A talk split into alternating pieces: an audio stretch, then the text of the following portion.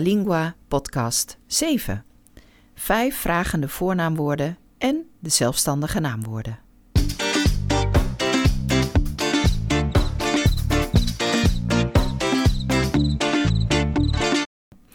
Buongiorno, mi chiamo Fiona Stramigioli Wuring e sono la tua insegnante di italiano.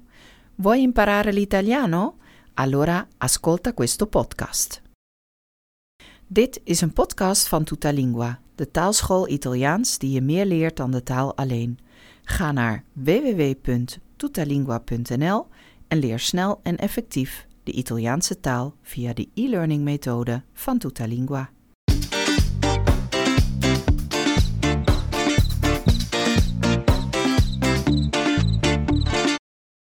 In deze podcast benoem ik vijf vragende voornaamwoorden. Daarna leg ik de zelfstandige naamwoorden en eventuele uitzonderingen uit. Dan volgt een dialoog met Lucia waar ik haar enkele vragen zal stellen. Na de dialoog volgt er een interview. In dit interview zullen we de culturele verschillen bespreken tussen il divorzio e la separazione, maar ook il matrimonio e il fidanzamento. Na het interview zal ik terugblikken op wat er is besproken. De vijf vragende voornaamwoorden zijn Chi, dat betekent wie, che cosa, dat betekent wat, quando, dat betekent wanneer, quanto, dat betekent hoeveel, quale, dat betekent welke.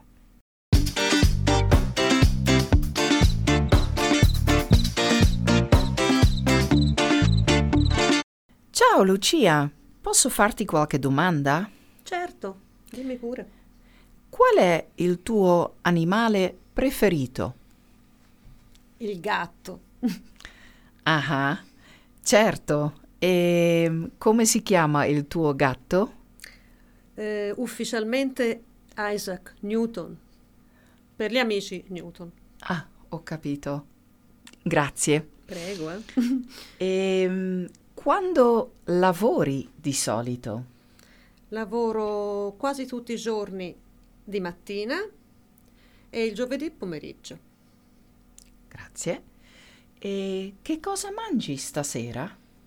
Non lo so, cosa cucini? Hai ragione. Adesso dopo guardiamo. Cosa c'è nella dispensa? Esatto. E quanti animali hai? Due. Il solito Isaac Newton, detto Newton, e Sofia Loren, una gatta anche lei. Ok. E si chiama Sofia Loren. Sofia Loren, sì. Va bene. allora, chi è tuo idolo? Sofia Loren. Davvero? Sì. anche David Bowie, ma anche Sofia Loren. Sì. Un uomo e una donna. Ok, va bene, grazie. Prego. Ciao.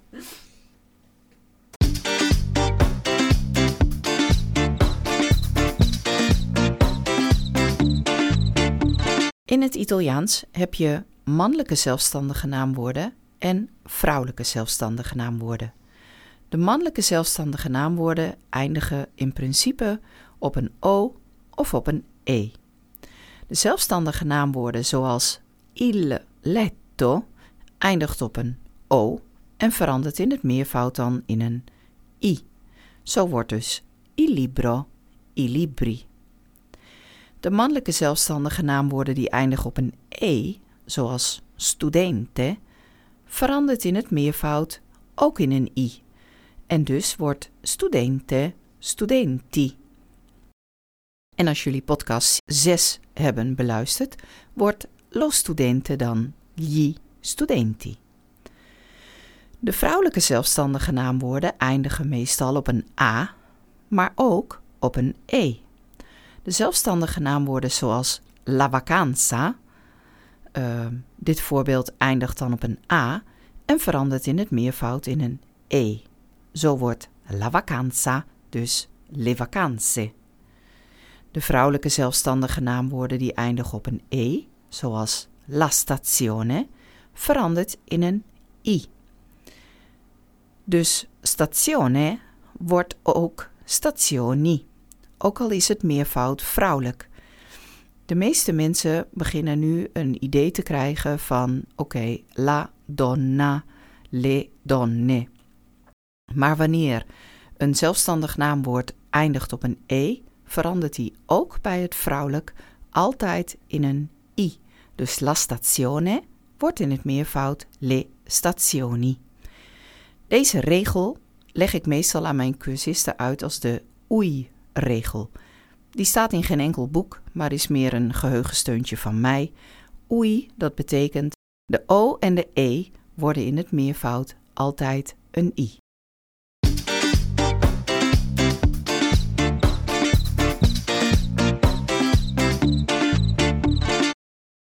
Hoe weet je dan nu of een woord dat eindigt op een E mannelijk of vrouwelijk is? Ik kan je alleen zeggen dat woorden die eindigen op ore of ale of one mannelijk zijn. Bijvoorbeeld il televisore of il carnevale of il barbone. Woorden die eindigen op gione en zione zijn vrouwelijk. Bijvoorbeeld la ragione of la stazione. Andere woorden die je tegenkomt, die moet je dan maar helaas uit je hoofd leren. En daar kom je dan dus gaandeweg wel achter. Verder zijn er zelfstandige naamwoorden die of niet Italiaans zijn, zoals bar of tram. dat hoor je omdat er het woord niet eindigt op een klinker. Maar er zijn ook woorden die een accent op de laatste klinker hebben. Bijvoorbeeld café of te. Deze woorden veranderen niet in het meervoud en alleen het lidwoord past zich aan. Dus il café wordt due café en un bar blijft due bar. Enkele zelfstandige naamwoorden die eindigen op ma zijn van origine Griekse woorden en zijn daarom toch mannelijk, zoals il problema, il programma en il cinema. Maar daar gaan we straks nog verder op in.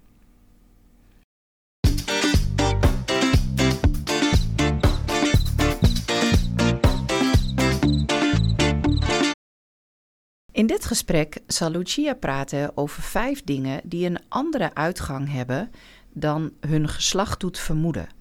Oftewel, de uitzondering op de regel. Probeer te begrijpen wat ze zegt. Snap je niet alles? Dat is logisch.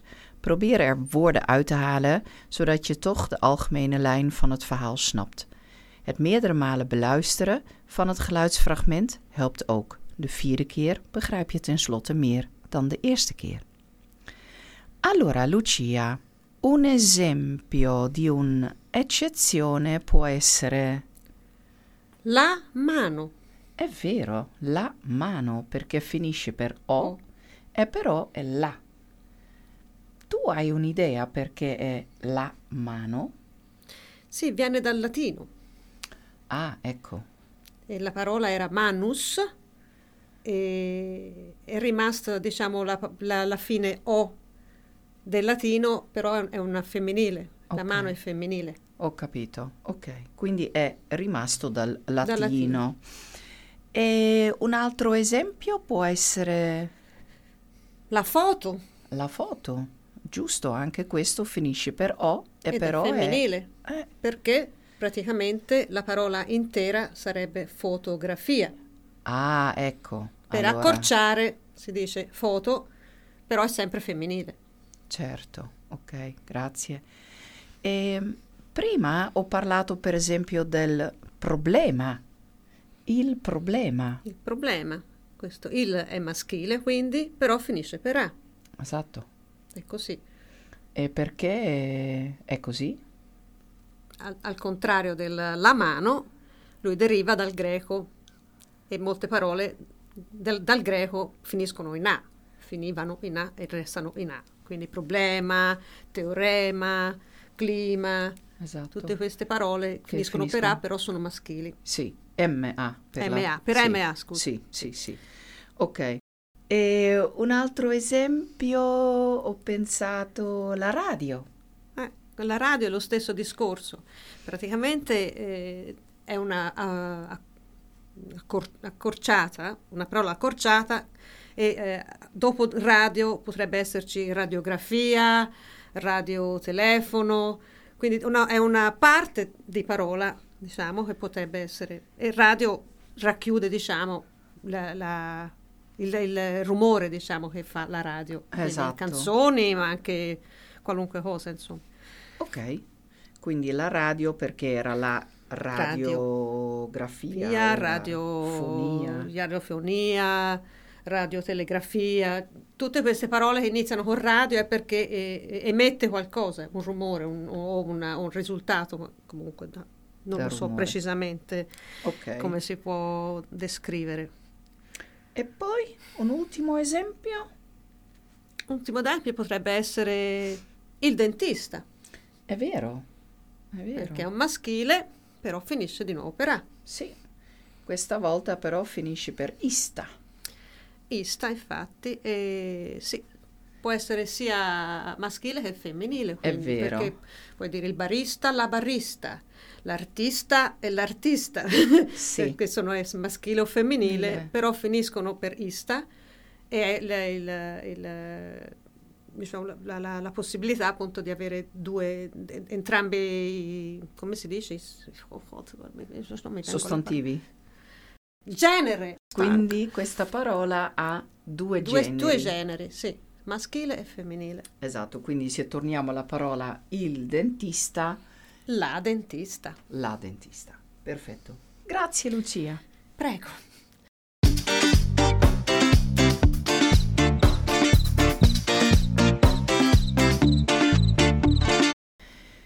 Hierna volgt een gesprek dat zeker niet op beginnersniveau is. En toch wil ik je uitdagen om te proberen te kijken welke woorden je eruit kunt halen. Als je vaker naar het fragment luistert, train je luistervaardigheden en je leert om de algemene lijn uit een verhaal te halen.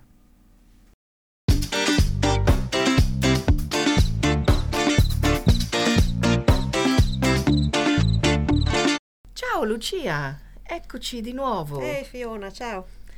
Oggi volevo parlare con te del matrimonio. Oh, interessante. Sì, ma anche del divorzio. Ah, ecco, anche quello è interessante.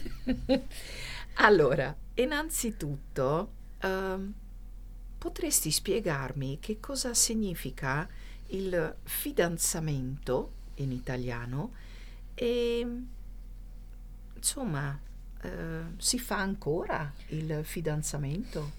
No, in tempi più passati era proprio obbligatorio, diciamo, per avere il permesso, ad esempio, se eri una giovane ragazza, per uscire con una, un ragazzo che per lei era interessante, doveva prima introdurlo nella famiglia e se loro si fidavano e dicevano no, è un bravo ragazzo, ok, allora potevano uscire insieme, però... Eh, ja, tempi moderni, ja, più che altro perché vuoi presentare, sei contento del tuo nuovo partner, del tuo nuovo fidanzato o fidanzata. Ok. È, un, è, un'introduzione, insomma, kennismaken in, in olandese, eh, fanno, sì. cioè, però prima era proprio un passo eh, che mh, mm, sottolineava che c'era una relazione e quindi eh, la famiglia era d'accordo, praticamente aspettavano, il fidanzamento era la fase prima di arrivare al matrimonio, praticamente okay. Alla fine ti dovevi sposare, ecco. Esatto. E fidanzamento o il fidanzato in casa? È proprio quello. Quando eh, viene introdotto nella famiglia della ragazza o del ragazzo, di solito è il ragazzo che va a casa della ragazza, si presenta, viene fatta una specie di, di check-up di questo ragazzo, eh, cosa fai, cosa studi, cosa fa tuo padre, come lavora tua madre, quanti figli ha, ha la mamma e il papà, quanti siete, tutte queste informazioni esatto. per vedere se possono fidarsi a lasciare la ragazza nelle mani di questo tipo. Ho capito. Ma questa era così anche in Olanda sì, nei, sì, penso nei vecchi io, tempi, sì. Dovevi avere il permesso della famiglia, ecco. Esatto. L'approvazione. E poi invece arriviamo al matrimonio. Um, io ho sentito che uh, in Italia um, il 70% degli italiani si sposano ancora in chiesa. Sì, è vero. Anche um, un po', yeah, se ci sono persone appunto che, che seguono la, la Chiesa cattolica, però eh, soprattutto nel sud Italia è proprio il, ehm, lo show, diciamo. È molto piacevole fare in chiesa con la, la persona che canta l'Ave Maria, e, insomma è una tradizione diciamo più, più calda, eh, vista come più, più yeah, affet- affettivamente eh, più, più più piacevole che andare al comune e dire sì, mi sposo, sì, lo voglio e basta.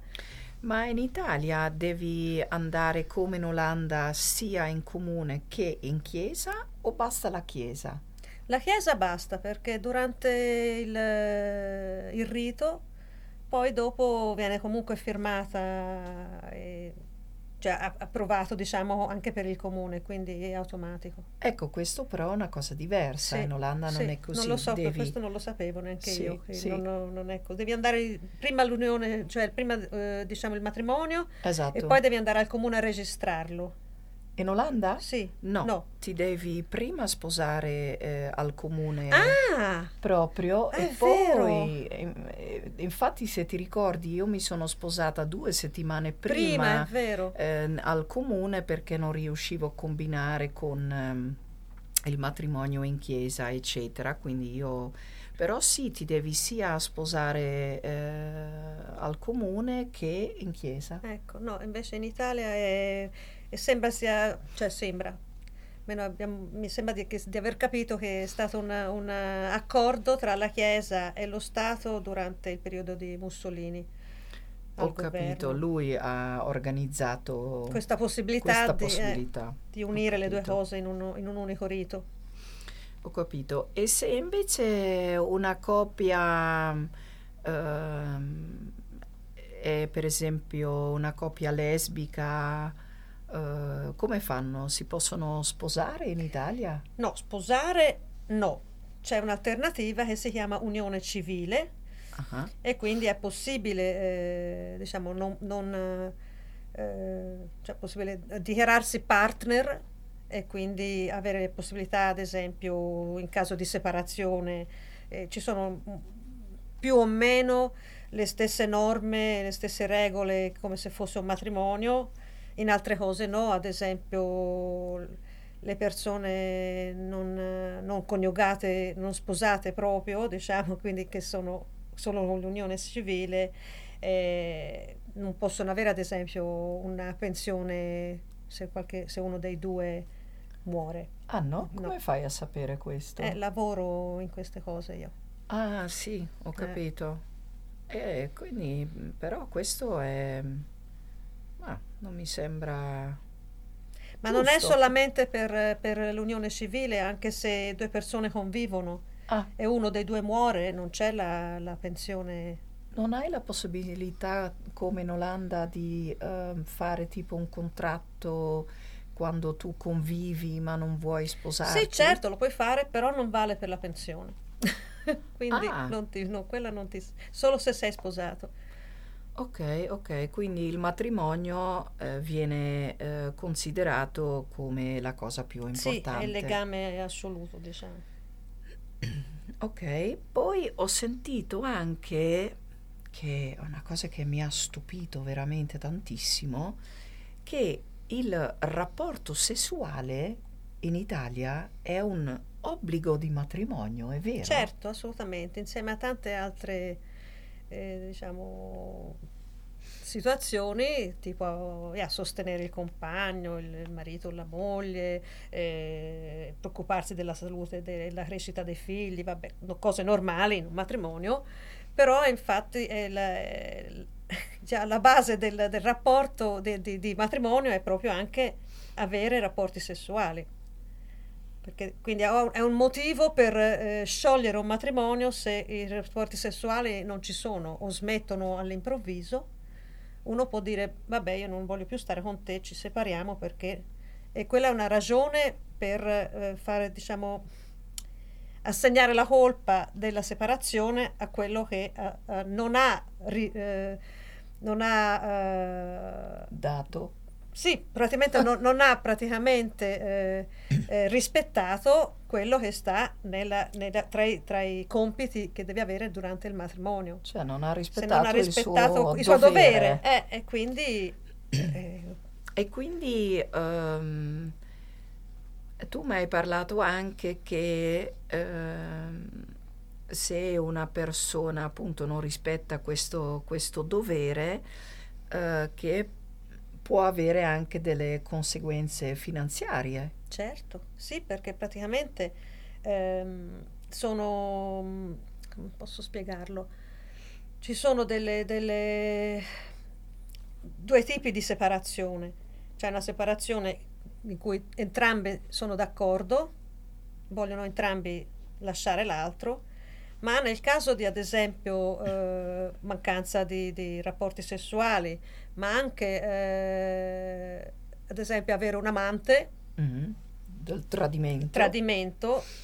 Questo comporta che la persona che ha agito contro, diciamo, quello che doveva fare, la colpa della separazione è di quello che ha o non ha fatto quello che doveva fare. Esatto. Questo vuol dire che anche a livello economico sono, eh, un alt- è un altro trattamento per la persona che rimane, eh, che quindi è stata tradita, quella persona ha più diritti economicamente, eh, di sostegno la casa, eh, cioè, cioè praticamente è, è, diverso che una, una Yeah, una separazione consensuale. Sì, dove, dove due persone hanno deciso... Decidono insieme praticamente sì, di lasciarsi. Perché per esempio se l'uomo eh, tradisce una donna, ehm, lui ha l'obbligo di ehm, prendere cura sì, di lei finanziariamente. Perché la coppia è lui quello che ha colpa. Esatto. Ha tradito anche tutte le aspettative di un matrimonio. E se invece diciamo lo stesso uomo, è improbabile, però insomma eh, sembra anche che ci sia l'uomo che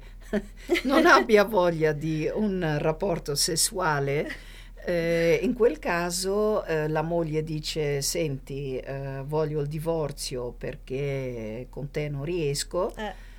Um, in quel caso lui deve eh, mantenere lei sì. perché lui ne ha colpa sì, del divorzio. Sì, a meno che ci sono casi speciali, tipo se uno dei due non è in grado di avere rapporti sessuali, perché a volte si sa, non tutti gli organi funzionano come devono essere. Eh, allora non ne ha colpa. Non ha colpa però. di nessuno, quella esatto, è una, sì, questo è diverso. Un problema fisiologico. Sì. Beh, non credo che però in Olanda ci sia questo legame qui alla differenza no, secondo me no. nel divorzio. Cioè, non credo. Eh, eh, ok. Eh, va bene, allora Lucia, per me è incredibile eh, questo fatto, ma secondo me ha a che fare anche con la Chiesa cattolica, non è vero? Certamente sono dei punti fermi e come la riproduzione, la, il fare bambini è importantissimo e soprattutto adesso ancora di più perché in Italia c'è una, una carenza di nuovi bambini, diciamo, poi fiate la, di tante cose, la pandemia, l'economia, non è che stimoli molto a fare i bambini, poi li devi mantenere. Sì. E quindi sì, penso che questo è l'influsso anche, e poi la mentalità, se ti sposi devi fare i bambini. Sì, e se ti sposi è per sempre. Sempre. Perché per la Chiesa cattolica non dovresti eh, divorziarti. No. no, finché morte non ci separi. Ecco, questo mi sembra un'ottima conclusione di questa conversazione. E Lucia, ti ringrazio un'altra volta che sei voluta venire qui fino a Porne per fare le chiacchiere con me. Ma è sempre un piacere e alla prossima. Alla prossima. Ciao. Sì, ciao.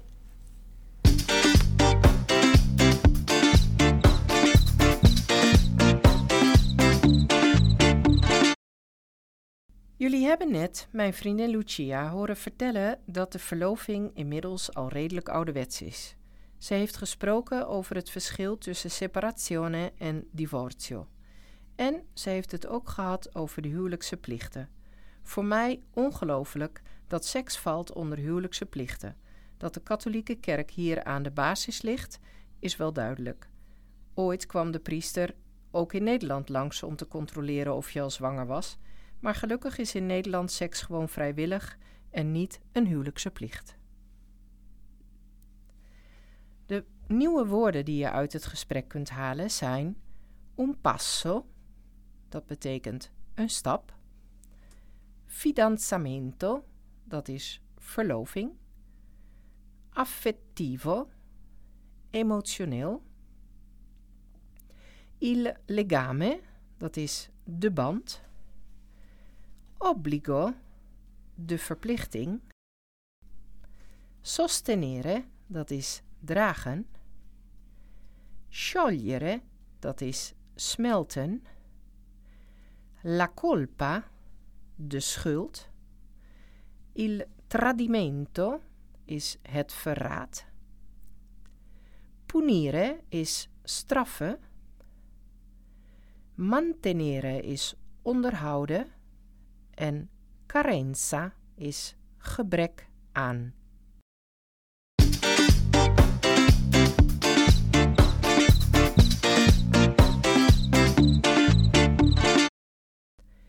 Grazie voor het luisteren naar deze podcast. Wil je graag Italiaans leren? Ga dan naar de website van Tutalingua, waar je meteen kunt starten met de e-learning cursus Italiaans voor beginners.